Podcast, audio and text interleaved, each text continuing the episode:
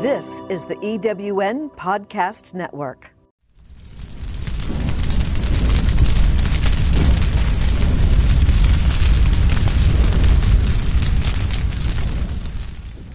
What if you were called to evacuate from your home?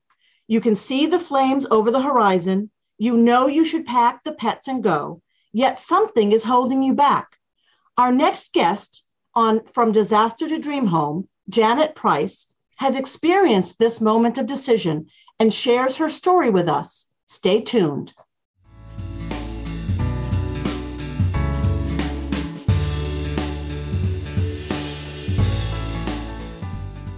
Welcome to From Disaster to Dream Home, the podcast that takes you inside the home building and rebuilding process.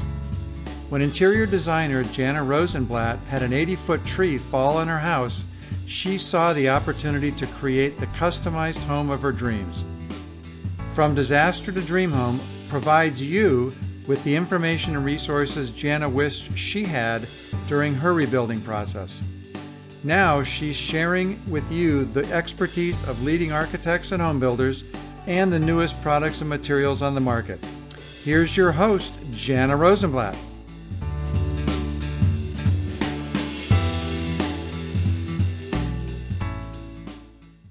Welcome back, home builders and remodelers, to another episode of From Disaster to Dream Home, the podcast that will take you through the process of building or rebuilding a new home from the ground up in 52 episodes. If you are rebuilding after the loss of your home or building a new home from the ground up, each episode of From Disaster to Dream Home will help you know what you and your design team will need to do to make the construction process fluid so your dream home can rise from the ashes. My guest today, Janet Price, is the owner of JP Coaching and Consulting. She is a divorce, co parenting, and life transition coach who lives in Malibu, California. We have not strayed far from the mission of our podcast in having Janet as our guest today, as we are going to be discussing Janet's personal experience facing the Woolsey fire in Malibu, California, only a few years ago.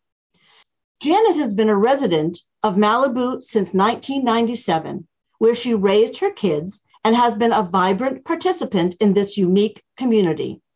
She tells us that she has experienced many life changing events, including her decision to remain on her property with her husband, Steve, to defend, to defend their home from the Woolsey fire. Janet, thank you so much for joining us today. I have so much I want our listeners to hear about your real life story and the choices that you made. To remind our viewers, our listeners, the Woolsey fire ignited on November 8th in 2018 and burned 96,948 acres of land. The fire destroyed 1,643 structures, killed three people, and prompted the evacuation of more than 295 people. Hundreds of houses in Malibu were destroyed or damaged on both sides of the Pacific Coast Highway. Janet and Steve chose not to evacuate let's start at the beginning. What were you doing the day when it started, and when did you realize that the fire was headed your way? Jana, thank you so much for inviting me to share with your listeners today.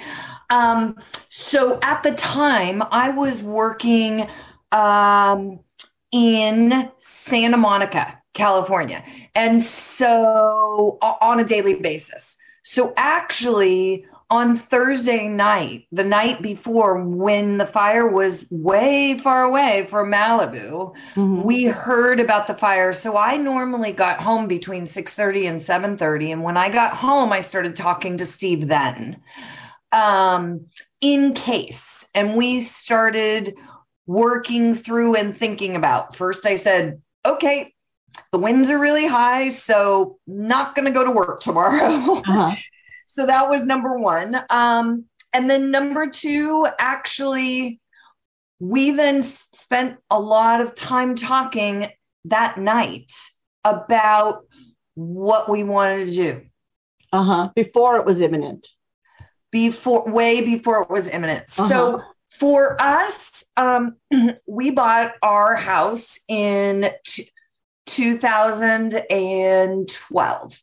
Uh-huh. And I, this is the fifth home in Malibu that I've lived in. uh-huh. And so I was 100% aware of fires in all these years and what to Yes. do. And I had lived in places where fire was more risky, you know, it was more of a at risk scenario and then down more north near the beach.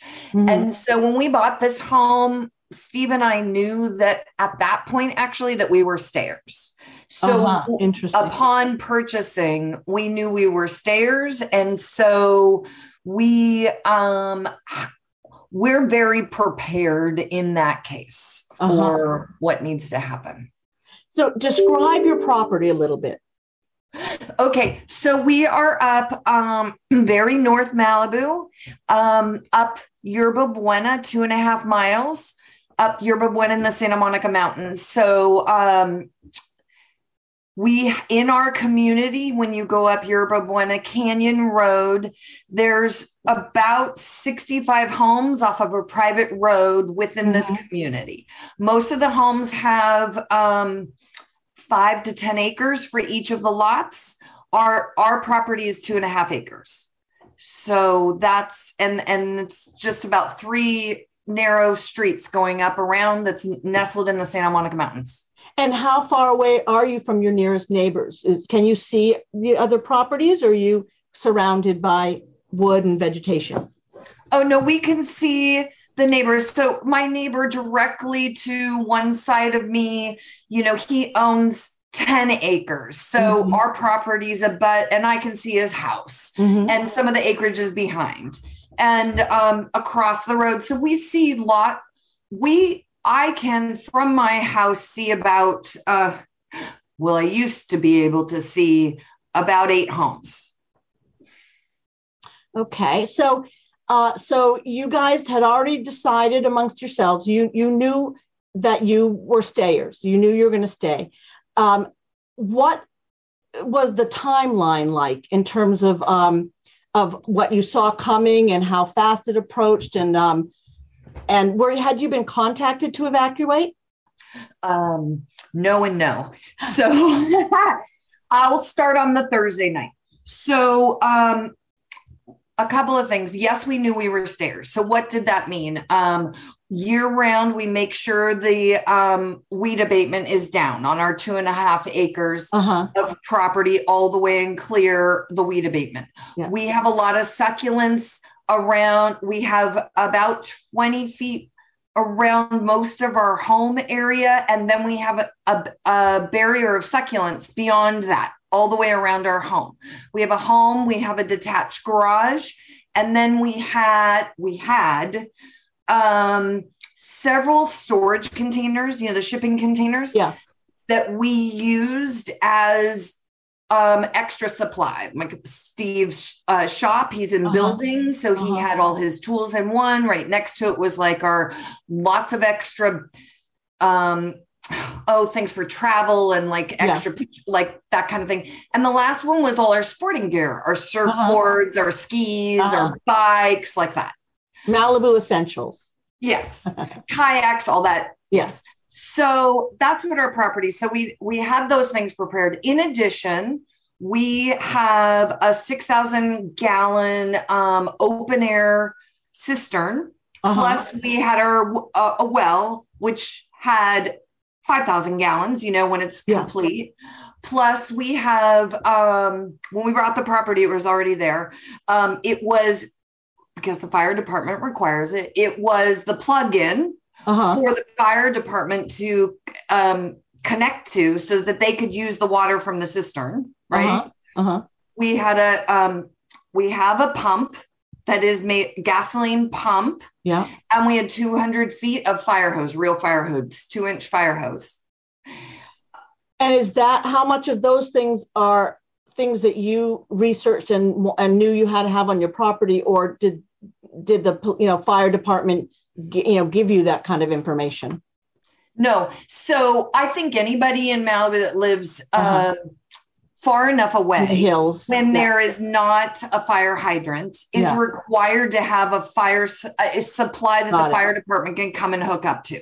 So that's there. What you do after that with the hookup is up to you. So the pump and the fire hoses were ours um, that we purchased. We also we also had made um, out of concrete board uh, dormers for all the vents that Uh-huh. enter into our house so that we could screw those in so the smoke wouldn't get in any of the vents for the Oh, house. wow. and off the Yeah. roof. Oh, that is definitely planning ahead. And then we also, the previous owner had um, essentially big barrels that they're actually those pickle containers that they bring over on ships Yeah. that are, you know, and we have six of those that are around our house and they're filled with water, water at all the time, at all times. Uh-huh. So we, so that Thursday night, Yeah. essentially when I came home, my Steve and I sat down and had a lovely glass of wine and talked about things. Uh huh. And so I said, okay, let's look around. The fire comes. Do you feel like we have enough space where we would not die? yeah. Let's talk there. Like like, good, that's a really good start, I think. you know, like what would we be able to do? At worst comes worst. What do you think? What do I think? What would we do if everything else? Would we be able to stay? And I and so we basically said at worst comes to worst, we would we would get inside the cistern, the six thousand gallon cistern, Oh. and go underwater. Like that's number one. Like that's how we thought about it. wow. And how do you get into? Oh, it's an open air cistern. You said. It's an open air. We have a ladder and all that kind of stuff, and it's you know ten feet tall, and we would get in there. That was number one. Can you Um, so- imagine how long you might have to be in there? well, um, if it was really, I mean, the I now know this, Yes. but I kind of I know this for real now. But I Yes. I I had heard about this before from firemen around. Fires blow through really quickly. Yeah. Yeah. So it's not so that would be an a short-term thing Uh huh. to be an immediate like everybody's really Life-saving worried and then it Process. Yeah. Okay. Got it. Yeah. Right. Now, do you have animals on your property? So um we we had a wonderful golden retriever eh, um with us for 10 years. Her name was Yeah. Spring and she had just died in August of that year. Oh gosh. Yeah. So in that way, we did not have to worry about animals. However, Mhm. we didn't have any large animals to worry about evacuating in that way. Yeah, a Um, lot of people in that area do have a lot of uh, who do have you know horses. they had a lot of horses and, Alpacas, and all a, kinds a of lot. Of, yeah. yeah, Yeah. yeah, a lot of large think animals. would simplify things a tiny bit. Uh, so then, so the communication with your husband sounded like you guys were both um, in agreement on your approach, and so really it was a teamwork thing where you were, you know, figuring out how to work together to make sure that your, you know, property survived and you survived. Well, that's where our communication is fun. Because, yes, that basic one was good. But then when you start getting down to the details, I'm a real planner Yeah, and he's more of a last minute yeah, type of guy. So, An in the moment guy. yeah. And so essentially what happened is I said, okay, then this is what I want to do. And I stayed up till about midnight that night, p- moving things around. And he was sort of rolling his eyes like, Jana, are you sure? Why are you doing all this stuff? But I, I basically packed my car with Oh, okay. that had my computer and my files Yeah. and all this. I moved things to different Yeah. areas. You were keeping your options open. I did. I basically I took all my um, outside furniture cushions, put them inside Right. an area. I buttoned up everything. I moved things outside so a hose would be able to move around without breaking things. Yeah, that makes complete sense to me. Yeah. So that's what that's what happened Thursday night. Uh-huh. And then Friday, so I called the office first thing in the morning on Friday and um, said, I'm not coming in. I'm not turning on. I'm Yeah. pretty much, we're going to monitor the fire. Right. So um, in our community, we have our road that looks towards the ocean. It sort of splits in a Y. And if we go um, up the other side where there's a lot, where almost all the homes were lost. Yeah. That side looks over to Leo Carrillo Beach, right Uh-huh. down, Yeah. and it looks down to Mulholland. Yeah. And so from there, we were able to have a really fabulous viewpoint of the fire. Uh-huh. So we went twice that day Uh-huh. over to that side to look Uh-huh. what was going on with the fire and where things were. Yeah.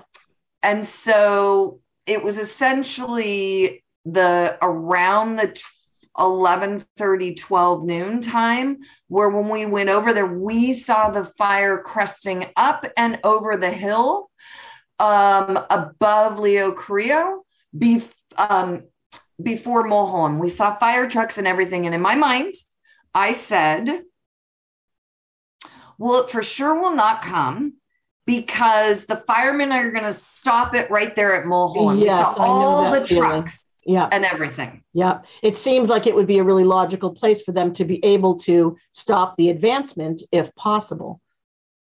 Yes. And I mean, the fire had just crested over the hill and it was going to come down. And I said, you know, in my head, I thought, I think it's going to be fine. It's a big, you know, space. Yeah. And um, then Steve and I, my, um, we went back to our house and we said, just to be safe, let's practice turning on the pump. And that's when I watched him start actually going more in slow mo move like slow motion. Oh, Something really? his body was Yeah. happening. I, you know, I, It was like I a visceral reaction to the anxiety or something. or something. Yeah. I'm not exactly sure, but he started. It felt like time was slowing down right Uh-huh. then. Yeah. The pump wasn't working. Yeah. Our fire Oh, pump no. wasn't working. Yeah. We couldn't get it going. Yeah. and um and then it was uh and then we saw the fire peak over our little hill And what time was this? What time? so that was probably 15 minutes after we had left the other side and now it was peaking actually all around us Yeah. And so it had jumped the the barrier of Mulholland, um, who, you know, flying embers, whatever. I mean, fire is an absolutely uncontrollable beast. yeah Yeah. so to jump to everything now you know um fire creates its own wind right Uh-huh. but the winds during that fire were Yes. the mo- i mean in the years that i have been here it might have been one of the um without the fire it was one of the power most powerful windstorms already Yeah. like before the Mhm. fire came it was 85 That's- 95 that's- miles per hour Right. Right. so That, that's the crux of the problem here. Um, Right. the winds are, are high. Um, so now you your house is going to protect you because you've you've um, got um, you know venting over the you know the the vents to your into your home. But what about what you have to do running around outside with hoses and things like that to you know did were did you spend a certain amount of time outside and and were you affected by the smoke or at a certain point when when was it you felt like you had to only be inside and hunker down so um we never were inside so we have um fire jackets yeah masks and breathing um equipment so the smoke so we had you know we actually had the n95 like particle masks but but not Yeah. oxygen supply but you just have no not oxygen Okay. supply Yeah. so my husband was manning the fire hose and i and so he was moving from side to side of our property protecting the gigantic flames from catching our house on fire and our um, um, detached garage. So literally soaking the perimeter? Uh no putting out the flames. Not oh, so oh, oh oh you were No. okay so the flames are upon you the flames basically e- immediately came upon us. There was no soaking, there was no preventing. Wow. We were putting out fire around our house for more than 48 hours, basically. you were out there fighting it for more than 48 hours straight 24 where we finally took a break. Uh-huh. And then because the winds were up, we got a little bit of sleep. We would wake up to go to the back to to like have to go to the bathroom or nerves, and we'd see the hot spots going on again, and Uh-huh. we would go out and fight it again. So so even though a wave moves quickly, um, it almost repeats back because of the wind. So that's when the hot spots will occur around you. So it moved through quickly and scorched a whole bunch. yeah. But there was enough embers that the hot spots would catch on to um you know It's like railroad ties Yeah. stairs pine trees Mhm. you know those we have palm trees so those are Uh-huh. can completely ignite you know that w- we didn't Yeah. knock on Yeah. wood we didn't have any of those but we did have pine trees we when they catch oak there's Yeah. lots of oak around us oak doesn't blow up in flames but if it spends enough time it gets it'll inside and under. Yeah. that's right Yeah. and, then it- so then it'll yeah. the, the wind will make it pop up into flames again and then go back down So one more time, help me get a sense of from the time you saw it from the top of the hill on the other side of Ma- of uh, Mulholland, how long it actually took until you were immersed in it. 20 minutes Oh my God, that's amazing because it's not like it's you know that's a distance. it's very far and it went so fast Wow, wow, so wow. fast You didn't even have time at that point to rethink your decision. Your decision was made. it was me Yeah, and then were possibly yeah, were um, there avenues to get out, or were they blocked by the fighting process? Like, if you could have at any point gotten out, could you have gotten down the hill? Um, so in our neighborhood, the fire department never showed up. There was no fire fighting. Um, Is it because there- it's a little more remote than others, or they just were overtaxed everywhere? that is a debate that is highly debated at this moment Yeah. politically. Uh huh. Um, and it has to do with any leadership and everything. The fire trucks Yeah. were down at PCH where Neptune's net were, what is. And um, I'm understanding that the direction was not to go up Yerba Buena. They were told not to go up that hill. Wow. Why and how, I have no idea. I think more of the canyons also had the same experience.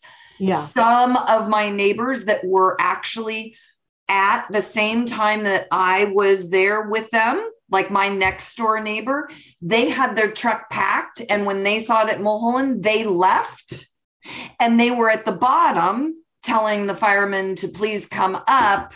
And the firemen indicated that they were not going to. Yeah. That's um. It, it's understandable and mind-boggling all at the same time. Yeah. yeah it's a horrible situation um and so and so now you're in the thick of it um and you've got protection against the smoke but was it enough and what about your eyes so we were uh, i mean if i if we were not well prepared this would have been a totally different story my neighbor across the hill from me that i can see their home yeah um their preparedness is they had bought that foam spray stuff for the Yeah. windows because they Uh-huh. had a lot of windows Yeah. um and they had a pump and they had some water but not much and they had no mass. So for them and they have a two story home and i have a single story home. So for them at a certain time all they had was bandanas. Yeah. At a certain time they felt it so hot and everything they did go inside and they laid on their um, floor yeah. until it blew over them. Uh-huh. And then they came back uh-huh. and started putting out the fire. So for us um because we didn't have it we don't have as many large trees directly around our house by what i Yeah. described. And i had goggles. I mean we had uh-huh. you were Um, pretty prepared. we were very prepared. So my husband was using the higher fire hose and I was using big gigantic towels and rakes and you know had gloves and anything that was burning that was near the house I was throwing off the hill to get it away from the house. So you were touching things that were on fire. Yeah. With with what? What was protecting your hands? Oh, gloves. Oh, and yeah, I just and, had and gloves, and I was that, yeah. taking, you know, if there were building materials that were halfway on fire, I was throwing um, chairs and tables that were wooden that caught on fire. I was just hucking them off the hill to get them away from our structures. Uh-huh. Um, and then the um, anything like wood chips that were around for the natural landscaping, I was taking gigantic rakes and just pushing it down from our hills so that it wouldn't catch small shrubbery that Yeah. was around our house, which is kind of the risk. And then taking my big beach towels that were sopping with wet and damping out any of the embers with, Yeah. that were in those small shrubs. Uh-huh. And so while this activity was um, going on and for an, a long time, um, were you and uh, Steve communicating at all, or were you just each doing, you know, everything you could that you could see? I mean, was there a sense of of communicating with each other? So that's the interesting thing. It did get so full of smoke that there Yeah. was. He tells me at one point he was really wor- worried Yeah. because he didn't know where I was and Yeah, he couldn't yeah. find me. And at another point, so he has a fire hose, so I can see it's easier because See there's the water, water and everything. right? Um, so I was, and I was circulating sort of around the house, all these different areas, so I could kind of see him. But it, the noise, the wind was so loud, the Yeah. fire was so loud around us. All of our neighbors' propane tanks, because we're on natural propane, Right. Were exploding. Yep. And we would see one explode and then we'd hear another explode. So it was too loud to even really communicate. So I would I would be able to see him Yeah. periodically if I'm like, where is he or whatever, I would be able to go find him. Yeah. And so I always kind of knew where he because it the hose was connected one where. So I was able to find him.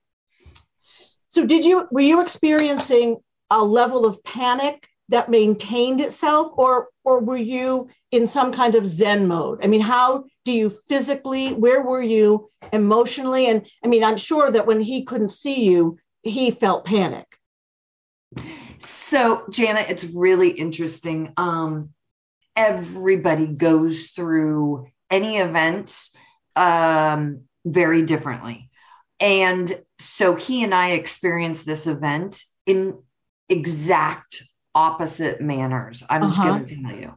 And um, half of that is because I had been in my life gone through a lot of lot of life transitions and this was sort of the last one um and so actually for me when i was defending the fire i felt a sense of peace and cleansing that came over for me Wow. as though this was what I needed to restart and re come out of all my life tr- transitions in a better, happier place.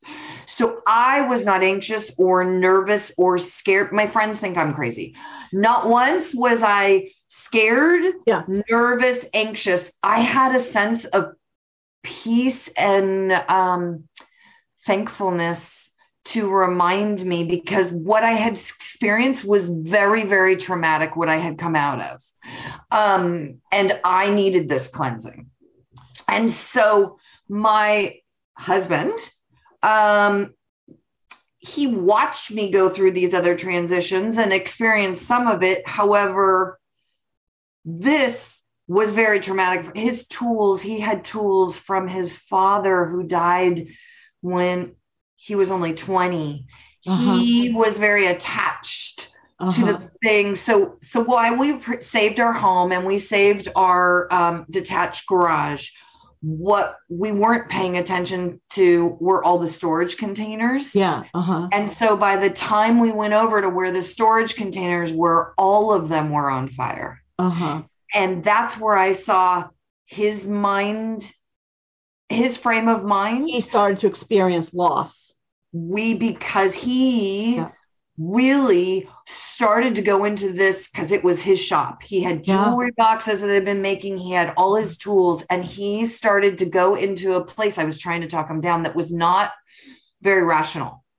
And I got concerned for him because he he wanted we were opening the door so op- adding oxygen to the fire and trying to throw in water yeah. and then close the door Uh-huh. and then he wanted to get on a ladder to get up and try to do it from a top in the middle. He was not seeing at that point safety. And so I really had to help bring him back and try to calm him down and say that we're not going to be able to do anything here. So his emotional level was driving him toward not very sound decisions in terms of life versus stuff. It was safety, all my stuff. And yes, he was all the things that he was seeing burn up that were his life. I mean, my husband's almost um, 70 years old. So we're talking about uh, 50 years of memories that and and things that have been created for him and he's seeing it and it was just pulling at him so much Wow, that must have been um, amazingly intense. But also, um, was your efforts were to get him to listen to um, you know your sanity in the moment. I mean, what did that feel like? so i you know now you're talking about couple communication Yes, we are. but uh, you know and how couples go so i was using the best tools that i could so I was and you're overqualified in that field, I might say.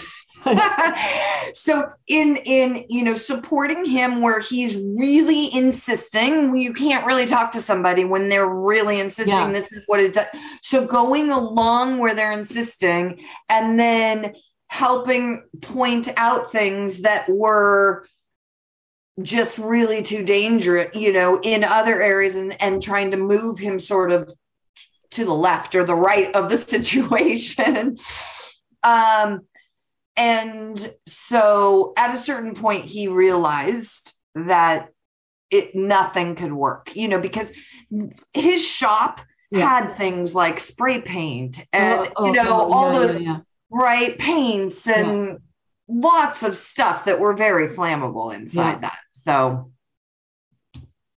Yeah, that sounds like um, a combustion waiting to happen and uh, petrifying.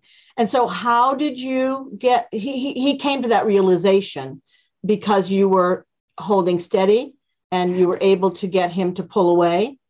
Um, he came to that realization, and because uh, the pump that we use to, you know, that the five get pump to to give us the um, force to for the fire hose, all of a sudden the water on the fire hose started to go out. So there were two things that were happening. Because you were running And- out of water. no, we went back and basically uh the fire it had itself caught on fire because flames and embers where we had the pump on our driveway but there was enough stuff underneath that the pump basically got enough that it burned up. So we still had water but we had no mechanism to uh with force to fight it basically.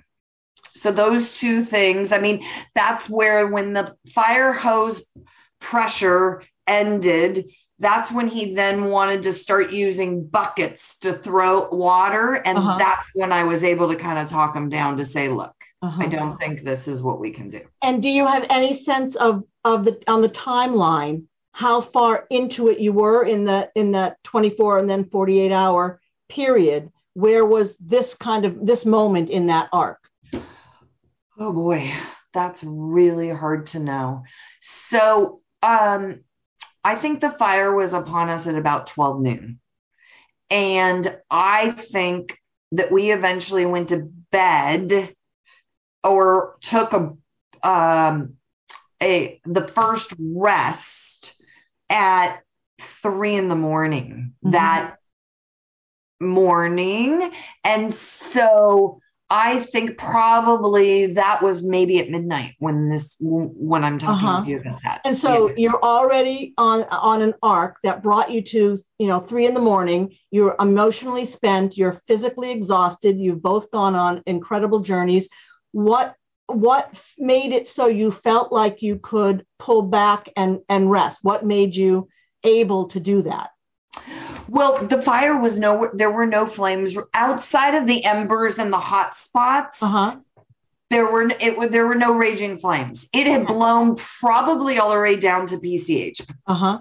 Uh-huh. And it didn't come back.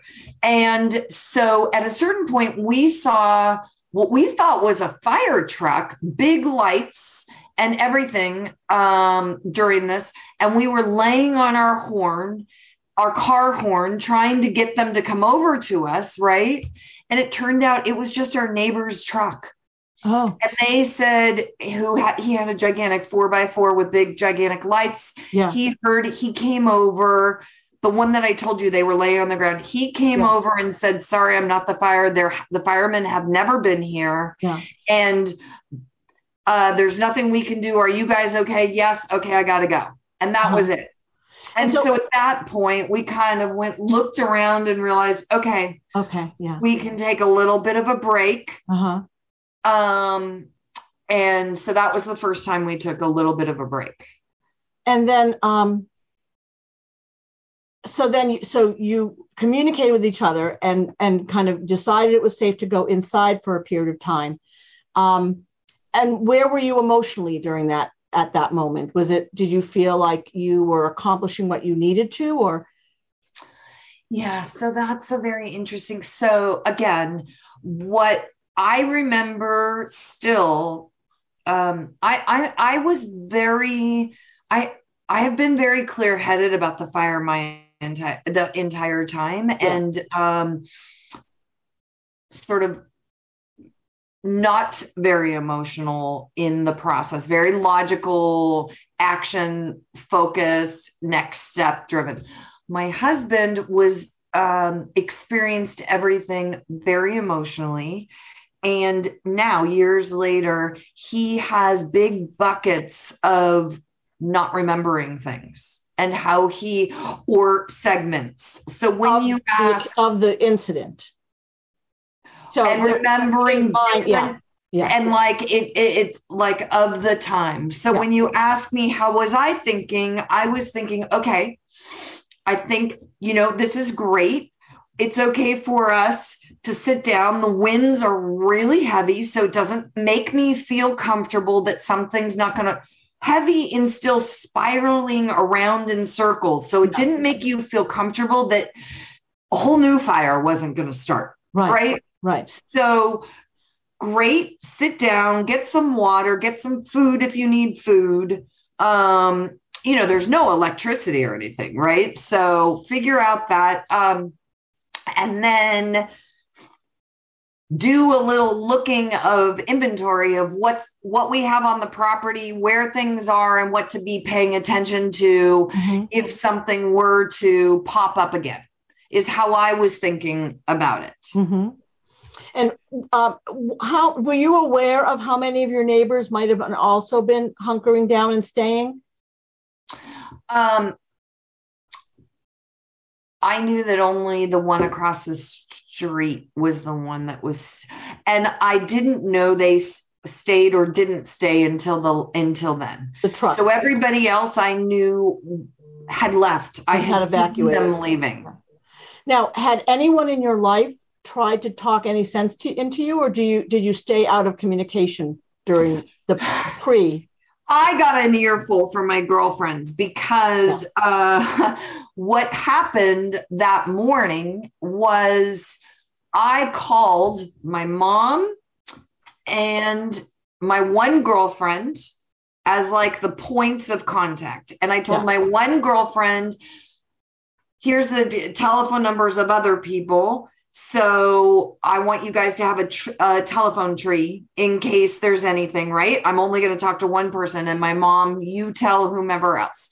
And so that was the first time. That was around nine. And then um, essentially before we went up to the hill at that 12 noon, I was on the phone with that girlfriend. Yeah. And the telephone lines. Um, so the I, I I so we don't we have terrible cell phone service here. So we Yeah. always keep a hard line near my house. So I was speaking to her on a hard line, not a cell phone line. Yeah. And then that ended. And so what happened? She's um more emotionally she's from the city so she's not I'm, Yeah. i was born and raised in the country so Yeah. that has something else to do with it but um so essentially she started texting my other girlfriends and then they turned on the news and then the news is the worst thing in the planet Of course. and all they're seeing you mentioned at the beginning three people died well they were showing at that time period quite close to after our phone do- dropped off Yeah. People found burning alive in a car Oh my God. what do you think my Yeah. friends were thinking Of course. Of course. Yeah. So so you really set quite a little ball, you know, in your circle. I'm sure that it was really intense for and and so how long was it before you were actually able to communicate with anyone again? so that was two days later when Wow. we were able to drive Yeah. to the top of a hill and find a little bit of cell phone service Uh-huh. um, because you know after the Woolsey fire, the telephone lines were down for um, nine to twelve months, depending on what area you lived in. The hard lines, Yeah. hmm um, and so there was no telephone service for lots of time, and and the power lines were down for at least six months in most places as well. In Southern California, Edison brought generators to most people in in the mount in the hills. hmm So So so you're so it's three in the morning, you've come inside. Um what happened then? Did you were you able did you sleep at all? I mean, you must have eaten something to keep your energy up. And then uh what what brought did you need to go out and do more proactive work after that or what happened? so so you know the winds were kind of so whatever i must have drank enough water or something because i was up kind of short late i had to go to the bathroom Uh-huh. and when i went to the bathroom that's where i saw these hot spots Oh, popped no. up Yeah. around um you know closer to the house around the palm trees Uh-huh. around like closer to where my well pump was Yeah. I can't And- imagine that it was a very sound sleep. I mean, it's it's sort of thing where I feel like you know the universe was being able to knock on your head fairly easily. Yeah. And so that's where, um, d- depending on what it was. So I, we always have some sort, 'cause as my husband's in building, we always have some sort of little something around the house, not close to the house, but this time we had sort, we had a, um, pallet of concrete sacks Uh huh. that were um, at our house for a project we were going to do. So that burned, like the Uh-huh. concrete got ruined from the water of our Yeah. fire hose and the and the sacks. However, it occurred to me for some of these hot spots that since I didn't have enough water that was going to put out the embers, how about if I threw dry concrete and a bucket of water to put the embers out that way. So where the oak tree was burning, Uh huh. I took buckets of dry concrete and then my husband brought buckets of water and we would throw the dry concrete and then throw the buckets of water so we were essentially trying to stop the hot spots from smoldering anymore. And it worked actually. for you. It did. Oh, good. It worked actually. Well, we ended up doing it to our neighbors. Yeah, we ended up working doing that same thing to Yeah. our neighbors who had evacuated, and there were lots of hot spots for the days moving forth. And Uh-huh. and it was getting closer to some of their other structures because it was catching on the railroad ties they used to make the stairs Yeah. all over their So property. You actually, by that point, having no sleep and probably barely eaten and consumed only as much water as you had time for, were actually in the position to be able to consider the homes of others in addition to your own. So the homes of others came the next day. Yeah. Um, for sure. And that was um because and the hot spots, right? Where we could see them. We could Yeah. see the hot spots from where we were. And that was a concern because there was still enough that could come towards us, right? So it was just our really it was the direct neighbor to um towards I guess the east uh east and where we are. So it would have been that that was most at risk and they it was smoldering the most. So we paid attention.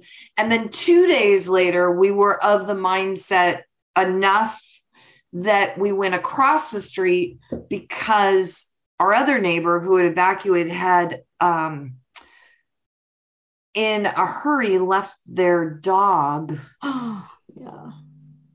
and the dog it was it was absolutely traumatic but the dog Yeah. survived Oh, thank God. but the poor the the structure that their dog was um in had like a doghouse inside and other things and all of that had burned. I don't know how the dog didn't have any torches on its body but the the doghouse everything had burned so there were all nails on the ground and screws for the poor animals. So scared and all of that. So i i started helping an animal um and there was a chain on he was not a nice animal the dog. Yeah. So um so i and and so there so i had to um help and eventually i was able to open the door for this Uh-huh. dog Oh, I'm sure he was this dog out So- insane with fear you know Yeah. and not not trusting strangers so so now um on the on the other end of this arc so your um so the main um aspects of protecting your property were you know getting more and more under control. Um, as things were easing out of this how what what did it take for you to know when you could stop? Where where was that you know the light at the end of this tunnel? Um, so I think after two days, we felt pretty okay. There were still a few little hot spots that were coming, but we did not feel that that was at risk. And then it, at, at the two day mark, it was sort of okay, now what? Um, and so now we started talking to the neighbor that is the one that had the truck yeah and speaking to them and they had motorbikes so Mhm. they had been going to the others and it turned out there were there were five families that had stayed in our neighborhood. Wow that's amazing. and so this house became the that their house became sort of the command center? place community because what we then learned is we were not as the people that evacuated were not allowed to come immediately back yeah. we were not allowed to leave. Uh-huh and so it became an interesting thing so the neighbor had a generator um we did not have a generator yeah i was going to ask you about that do you have one now We do. So there were lots of actually that. So it was two weeks of us not being able to go out wow or anybody be able to come in. And so the people that were here, we were doing the cleanup, the down power lines. We were moving things around. We were helping each other. We were going to each other's, you know, there's a lot of chickens around here. So we were Yeah. going and getting the eggs and collecting the eggs. We were going and getting trash out of people's houses that uh-huh. had stayed that you know to clean it up so it wasn't rotting food Yeah. wasn't rotting and smelling and making it worse so we were doing some of that doing some cleanup and then um and then we each found our ways to sneak out of the community Uh-huh. and come back in so uh day 3 I snuck out with the guy in the truck Uh-huh. to Costco to buy a, a um a generator. So by Yeah. day three, we had a generator. Yeah. And um and then it was sort of communal living Mhm. with everything for those two weeks. Like what can we get from here? What can we get from there? how many of these people did you know before? None. Huh. And how many of them are people you know now, like are part of your lives? Now they're all part of my lives. Now the bonding was incredible. So my husband's an amazing musician. Uh-huh. And so what actually happened is every night, uh, it was dinner over at that house and Uh-huh. Play the guitar and we would do sing songs and we Oh would God. bring over whatever we could to contribute to the cooking and the food and and then we would share each of us would share our learnings of what we had during the day so because i had hughes internet satellite prior to the fire I became the internet hub for the day for people to come to my house Uh-huh. once I had the generator to conduct their business with the insurance and all that sort of thing. Right. Wow. Yeah. So people were so during that two weeks, you guys were essentially an isolated community up at, up the hill. But you're finding, you know, your the resources in each other. It's um, it's such a Malibu story because it's such, you know, there's such a hardy flock that chooses to live out there. People think of it as a luxury destination. It's really rural in a lot of ways, and there's a lot of, you know, rural, you know, community action there. Um, So now so years later, a couple of years later, let's look back at the situation, unless you think there's anything I've missed. Um, how do you feel about the choices that you made, and um, and did this bring you and, and Steve closer? So um, for Steve, he's still, it's still very hard for him.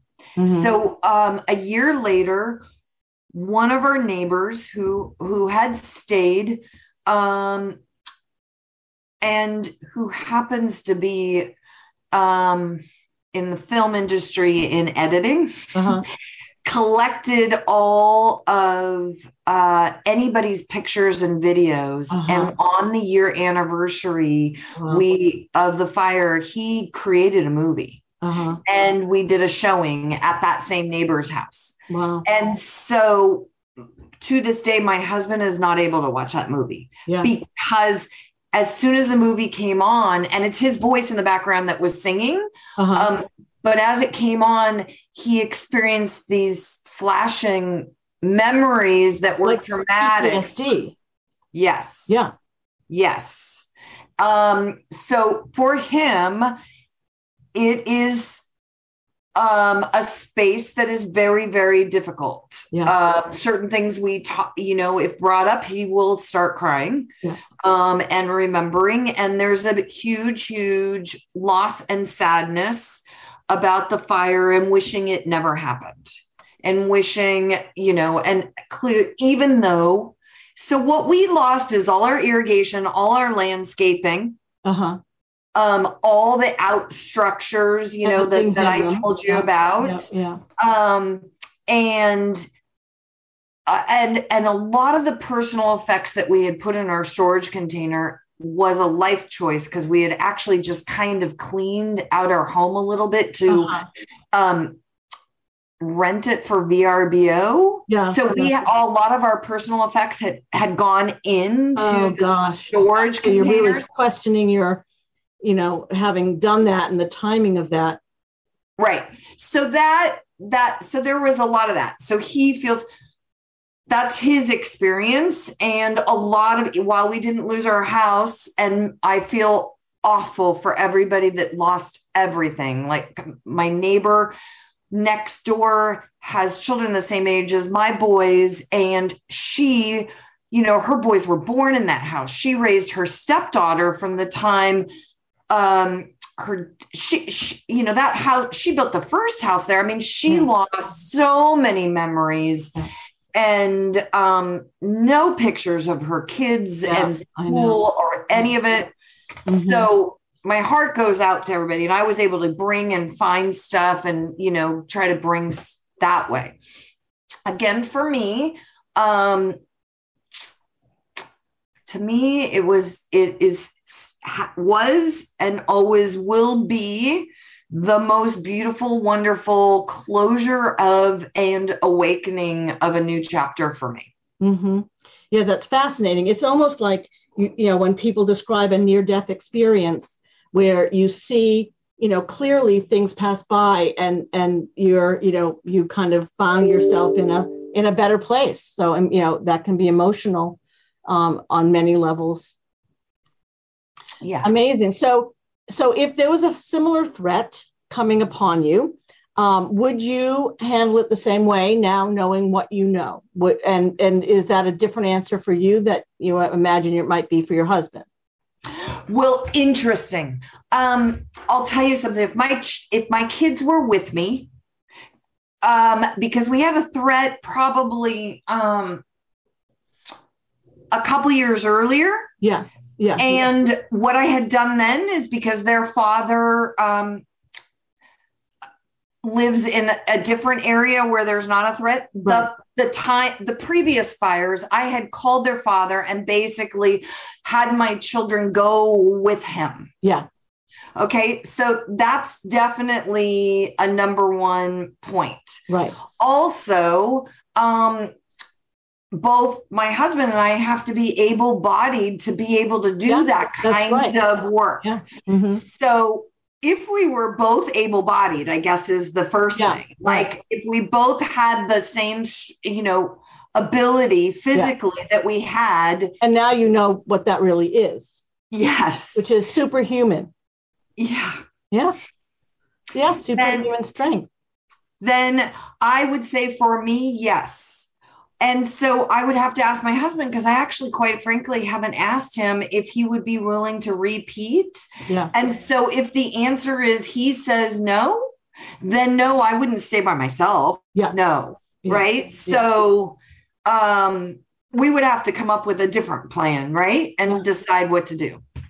Yeah, well, it's interesting because, you know, what's haunting him is the loss of memories and things um, and the tension that he went through emotionally to save those things. But you saved a lot. I mean, you saved your primary dwelling. And, you know, and, and there's a lot to the fact that that's still home. So, you know, it's, it would be interesting to know what his answer would be to that, or if he even felt he had an answer. Right. I don't know if he would have an answer. I will tell you that um eight years prior to the fire or so, he had had what's called a um a Birmingham hip resurfacing. It wasn't a hip Uh-huh. replacement, but it was a Uh-huh. resurfacing. Yeah. And so um in April of the following year after the Woolsey fire, he was in so much pain and he attributes it to all the scrambling that he had to do because of the fire. So Uh-huh. he had to have uh, six months later a full hip replacement because Yeah, yeah. of that. So physically, It That- took a toll. it took a huge toll on a, a hip that he Yeah. had already had work on. right him. and in the normal co- you know form of life it probably would be you know lasting a long time but that was a it was a hyper extended period of um, activity for him Yeah. so I, I think that you've you've really answered you know so many of my uh, top of the list questions but you know finally as the years go by what are the lingering feelings and emotions that um, you have toward your home and, and your relationship if you can just sort of sum it up for us or or also let me know if there's anything that comes to mind that i've missed Well, I um so we love our home. Um and we feel a really great appreciation. The one thing that has definitely impacted us was the fire in November, but then remember those rains were so traumatic oh in yeah the, January and the. February. Yeah. And so essentially we actually had two we had two additional insurance claims because we had mudslides that we had to prevent from coming into our house uh-huh and over two times and so we had big boulders breaking our water pump and well system uh-huh and we had to put sandbags up so the mud wasn't coming into our house. And so the one thing that we have um we have not yet both left the house at the same time since the fire. oh my gosh you're kidding the whole time We have not taken a vacation together. He'll go or I will go because there is a sense Yeah. of what happens if. Yeah. Uh huh. Um, Well, that's pretty intense. That that is so Yeah. that is the sense that we have where he will drive and go on a trip or i will but we neither of us have felt very we don't really have a desire yet Yeah. So there's no inherent sense of security with what you've lived through. It's almost like you're aware of what could happen all the time. we uh, uh, neither of us know what would happen if we were away and then what would happen that Yeah. worries us more than anything to be somewhere and not be able to defend the house and just Yeah. not be able to do anything about it. So that definitely has Well, impacted It us. sounds like to to that uh, sort of answers my question about whether you would do it the same way again, because um, your passion to make sure that your piece of the rock is secure is uh, bigger than many other things, including your your health and safety and your loved ones who will, will panic anytime anything approaches you, which I would. Uh, it's very hard. I'm sure that pressure is fairly intense for you guys to change your staying ways. yes. So it's impossible to know until we're faced with a challenging decision what each of us would actually do. Janet, I can't thank you enough for um, helping us with your story and your candor. Before I learned about your personal experience during the Woolsey fire, I knew you through your work as a life transition coach. Please just give our listeners a little bit of information about you know what you do and how to best contact you if they're in the need of your services. Absolutely. So I'm a divorce, co-parenting, and life transition coach, and you can see, as you said, Jana, um, uh, I've I've experienced many life transitions, Yes. and I um, have found uniquely when you ask this uniquely that in every transition I have found a nugget that has helped move me and grow me forward. Uh-huh. And this is why I ended up getting into life coaching because my outlook in life as I go through those transitions is very unique and different Mhm. from others. Um, and I that's exactly what I do is I help people shift their mindset and perspective to see it from another perspective um, so they are able to move beyond rather than staying stagnant shall we say Uh-huh. in the place of the transition or what was Yeah. um, and so my business is JP Coaching and Consulting. It can be found on www.jpcoachingandconsulting.com. Uh-huh. Um, and that probably would be the best way to get a hold of me. Great. Okay. So, whether or not you stay to fight the fight, when you're faced with the loss of your property and you decide to rebuild, there are endless decisions that must be made. Please listen to our past episodes that will help you know what is ahead of you and face the process with confidence, which can lead to joy. Can find all of our past episodes on our website from disaster to dreamhome.com, where you can also find links to learn more about all of our guests, including Janet. Thank you again so much for sharing this um, really harrowing story, which I have to say, you have such a peacefulness and grace about you. It's sort of astonishing to know, you know, imagine you in the in the fuel of that fire. Thank you, Jana. I think many people, when they saw me angry, would see another side. well, I have not been honored with that, with that emotion yet in our relationship, but who knows what will come. Thanks again. Thank you, Jana. Bye bye.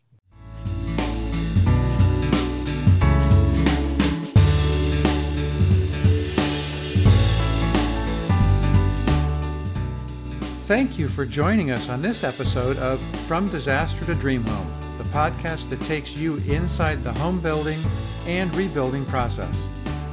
Each week, we bring you time tested practices and the latest trends through conversations with top professionals in the building industry. You can find other episodes of From Disaster to Dream Home at ewnpodcastnetwork.com as well as Spotify, Apple Podcast, Audible, and most other major podcast streaming services. Need design help? You can contact us or find out more about our guests at FromDisasterToDreamHome.com. Until next time, let us guide and inspire you as you create the home of your dreams.